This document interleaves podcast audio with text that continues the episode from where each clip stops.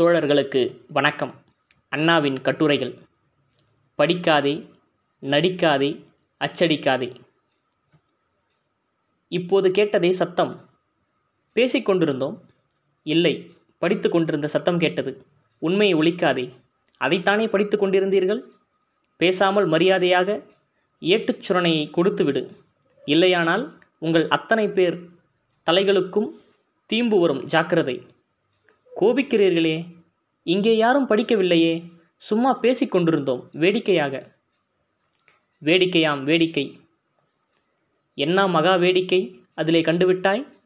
அந்த போக்கிரி நமது நடைநொடி பாவனைகளை பற்றி கேலி செய்திருக்கிறான். பஞ்சப்பயல்கள் பரிகாசம் செய்யும்படி நம்மை சந்தியிலே எடுத்து வைத்திருக்கிறான். மானமில்லாமல் ரோஷமில்லாமல் அந்த புத்தகத்தை நம்மை கேவலப்படுத்தும் புத்தகத்தை படிக்கிறாயே? தமாஷாக இருந்தது. மேலும் பல விஷயங்கள் உண்மை.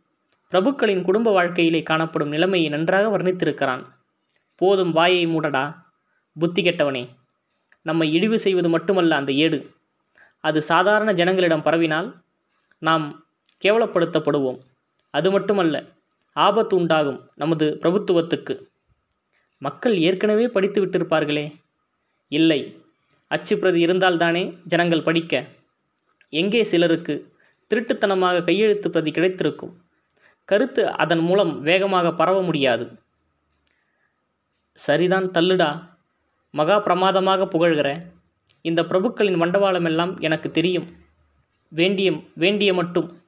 எப்படி? எப்படியா? போய் படிடா. இவனுங்க யோக்கியதையை வெளிப்படுத்தும் அந்த ஏட்டை. எந்த ஏடு? எங்கே இருக்கிறது? டேய் உறக்க கூவாதே. போலீஸ் காதிலே விழப்போகுது. நாளை இரவு பனிரெண்டு மணிக்கு வா. அந்த ஏடு படிக்கிற இடத்துக்கு அழைத்து கொண்டு போகிறேன். ரகசியமாக இருக்க வேணும். புழுகாம சொல். அந்த ஏட்டை படித்தாயா? இல்லைங்க. வேறு யாராவது படிக்கும்போது பக்கத்திலிருந்து கேட்டுக்கொண்டிருந்தாயா இல்லைங்களே. பொய் பேசாதே. இல்லைங்க. அப்படி ஒரு ஏடு இருக்குதுன்னு கூட எனக்கு தெரியாதுங்க. தெரியாதா? தெரியாமல் தான் நான் பட்டு மேலங்கி போட்டுக்கொண்டபோது பரிகாச பார்வையுடன் நீ என்னை பார்த்தாய். அந்த பார்வை எங்களை கேலி செய்து எழுதியதை நீங்களெல்லாம் படித்துவிட்டுத்தான் தலைகால் தெரியாமல் ஆடுகிறீர்கள். ஒரு ஏடு. நாடு முழுவதும் அது பற்றி விவாதம். பல்வேறு வகையான பேச்சு. அச்சத்தோடு பேசினர் சிலர். அருவறுப்புடன் பேசினர் சிலர். ஆனந்த கூத்தாடினர் அநேகர். பிரபுவின் வீட்டிலே பாட்டாளியின் குடிசையிலே மார்க்கெட்டிலே மலர் தோட்டத்திலே எங்கும் அந்த ஏட்டை பற்றிய பேச்சு குசுகுசுவென்ற பேச்சு ஒரு ஆண்டு இரண்டாண்டுகள் அல்ல பல பல ஆண்டுகளாக பேச்சு.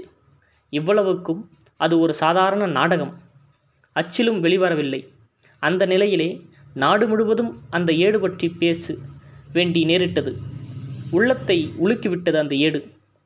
எதிரியின் படைகள் உள்நாட்டிலேயே கிளம்பும் சதிகாரர்கள் புரட்சிக்காரரின் வெடிகுண்டுகள் இவைகளைக் கண்டு அஞ்சாத கடுமையான நடவடிக்கைகள் எடுத்து அடக்கும் ஆற்றலை பெற்றிருந்த ஜார்ஜ் ஆட்சியிலே ஒரு ஏடு இவ்வளவு பாடுபடுத்திவிட்டது இந்த ஏட்டை நாட்டிலே படித்தாலும் நாடகமாக நடித்தாலும் அச்சு அடித்தாலும் கண்டிப்பாக தண்டிக்கப்படுவர் என்று ஜார்ஜ் ஆட்சியிலே தடை உத்தரவு பிறப்பித்து விட்டனர்.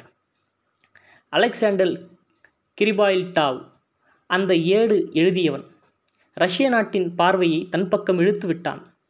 அந்த ஒரு ஏட்டின் மூலம் அந்த ஏட்டிலே இன்னின்ன விஷயங்கள் உள்ளன என்பது தெரிந்தவுடனே ஜார்ஜ் ஆட்சி சீறிற்று. பிரபுக்கள் பதைத்தனர். அதிகாரிகள் மும்முரமாயினர். அச்சிடாதே என்று உத்தரவு கிளம்பியது. அந்த ஏடு நாடக நூல். எனவே அந்த நாடகத்தை நடிக்காதே என்று துணை உத்தரவு பிறந்தது. நடிக்க மட்டுமல்ல படிக்கவும் ஏற்ற நூல் அது. எனவே அந்த ஏட்டை படிக்காதே என்றும் உத்தரவு பிறந்தது.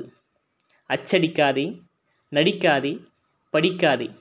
வல்லமை பொருந்திய ஜார்ஜ் ஆட்சியிலே ஒரு பேனாமுனை இவ்வளவு கிளியை கிளப்பிவிட்டது. இந்த உத்தரவு முப்பத்தி மூன்று வருடங்கள் அமலில் இருந்தது. ஏடு எழுதியவர் நாடகமாக தமது நூல் காட்டப்படுவதை காணவே இல்லை.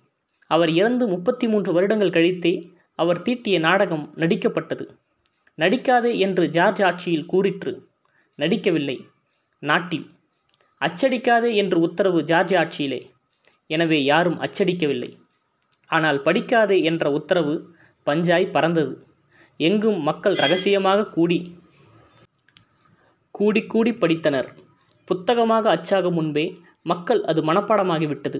அந்த மகத்தான நூலின் பெயர் கேலி செய்யும் கேடு. உண்மையிலேயே கேடு செய்யக்கூடியதான கேலிகள்தான் அந்த ஏட்டிலே நாட்டுக்கு நாயகர்கள் என்று புகழப்பட்டு ஏழை எளியவர் வாட்டி வதைக்கும் பிழைத்து வந்த பிரபுக்களின் போக்கு அந்த ஏடிலே படம் பிடிக்கப்பட்டிருந்தது. மாளிகைகளிலே உழவுபவர்களின் மனப்போக்கு செயல்கள் நடைநொடி பாவனைகள் அவ்வளவும் கேலி செய்யப்பட்டிருந்தன. ரஷ்ய நாடு முன்னேற்றமடைந்திருப்பதற்கு காரணம் சமூகத்திலே உள்ள கோளாறுகளே என்பதை அந்த ஏட்டில் நன்றாக விளக்கினார். அந்த நூல் பிரபுக்களிடையே அச்சத்தை மூட்டியது. எனவேதான் ரஷ்ய மன்னன் தடை உத்தரவு பிறப்பித்தான். அந்நூலை நாடகமாக்க நடிக்கக்கூடாது என்று.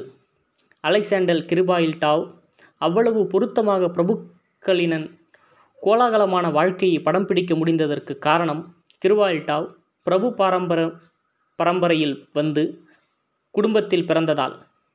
அந்த வர்க்கத்தாரின் வாழ்க்கை முறையை நன்றாக தெரிந்து கொள்ள முடிந்ததால் தான். ஆயிரத்தி எழுநூற்றி தொண்ணூற்றி ஐந்தில் மாஸ்கோ நகரில் ஒரு செல்வக்குட்டியில் பிறந்தார் கிருபாயில்டாவ் கல்லூரியில் படித்து கொண்டிருந்த போதே ஆயிரத்தி எட்நூற்றி பனிரெண்டில் நெப்போலியன் ரஷ்யா மீது படையெடுத்ததால் உண்டான போரிலே கலந்து கொண்டு விட்டார். பிறகு அவர் ரஷ்ய ராஜதந்திரிகளின் இலாக்காவிலே அலுவல் படைத்தார். அந்த அலுவலில் இருக்கும்போதே கூட கிர்வால்டாவ் இலக்கியத் துறையிலேயே அதிக ஆர்வம் கொண்டு பல நூல்களை எழுதி கொண்டிருந்தார்.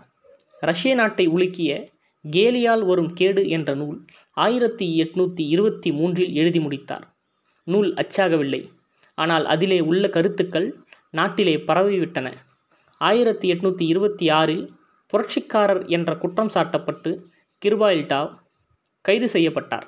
ஆனால் விசாரணைக்கு பிறகு விடுதலை கிடைத்து பழையபடி மீண்டும் ராஜதந்திர இலாக்காவிலேயே வேலைக்கு சேர்ந்த சேர்ந்து வந்தார். அவர் விடுதலை செய்யப்பட்டாரே ஒழிய அவருடைய நூலின் மீது இருந்த தடை நீக்கப்படவில்லை. ஆயிரத்தி எட்நூற்றி இருபத்தி ஒன்பதில் கிர்பால்டாவ் டெஹ்ரானில் ரஷ்ய விரோதிகளால் கொல்லப்பட்டார். அதற்கு பிறகும் கூட நூலின் மீது இருந்த தடை நீக்கப்படவில்லை. அவர் இறந்து முப்பத்தி மூன்று ஆண்டுகளுக்கு ஆண்டுகளான பிறகு ஆயிரத்தி எட்நூற்றி அறுபத்தி இரண்டில் தடை நீக்கப்பட்டது. புத்தகம் அச்சடிக்கப்பட்டது. மக்கள் பகிரங்கமாக படிக்கத் தொடங்கினர். நாடகமும் நடத்தப்பட்டது. பிரபல நடிகர்களெல்லாம் அந்த நாடகத்திலே எந்த பாத்திரமாக வேணும்?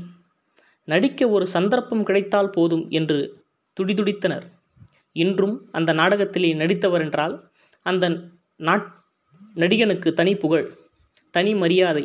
ஒரு அரசின் கோபத்தை கிளப்பிய அந்த ஏடு ஒரு நாட்டின் மக்களின் மனதை கொள்ளை கொண்டது. உலக இலக்கியத்திலேயும் இடம்பெற்றது அந்த நூலின் பல வாசகங்கள் பழமொழிகளா பழமொழிகளாகி விட்டன. இப்படிப்பட்ட அருமையான ஏடு ஜார் அமலால் முப்பத்தி மூன்று ஆண்டுகள் மக்கள் மன்றத்திற்கு செல்லக்கூடாதென்று தடுக்கப்பட்டிருந்தது. அந்த எழுத்துக்கள் அவ்வளவு சக்தி இருக்கிறது என்பதை ஜனசக்தியையும் திறனமாக மதித்த ஜார் ஆட்சியிலே உலகுக்கு உணர்த்தி வைத்தது. நன்றி வணக்கம்.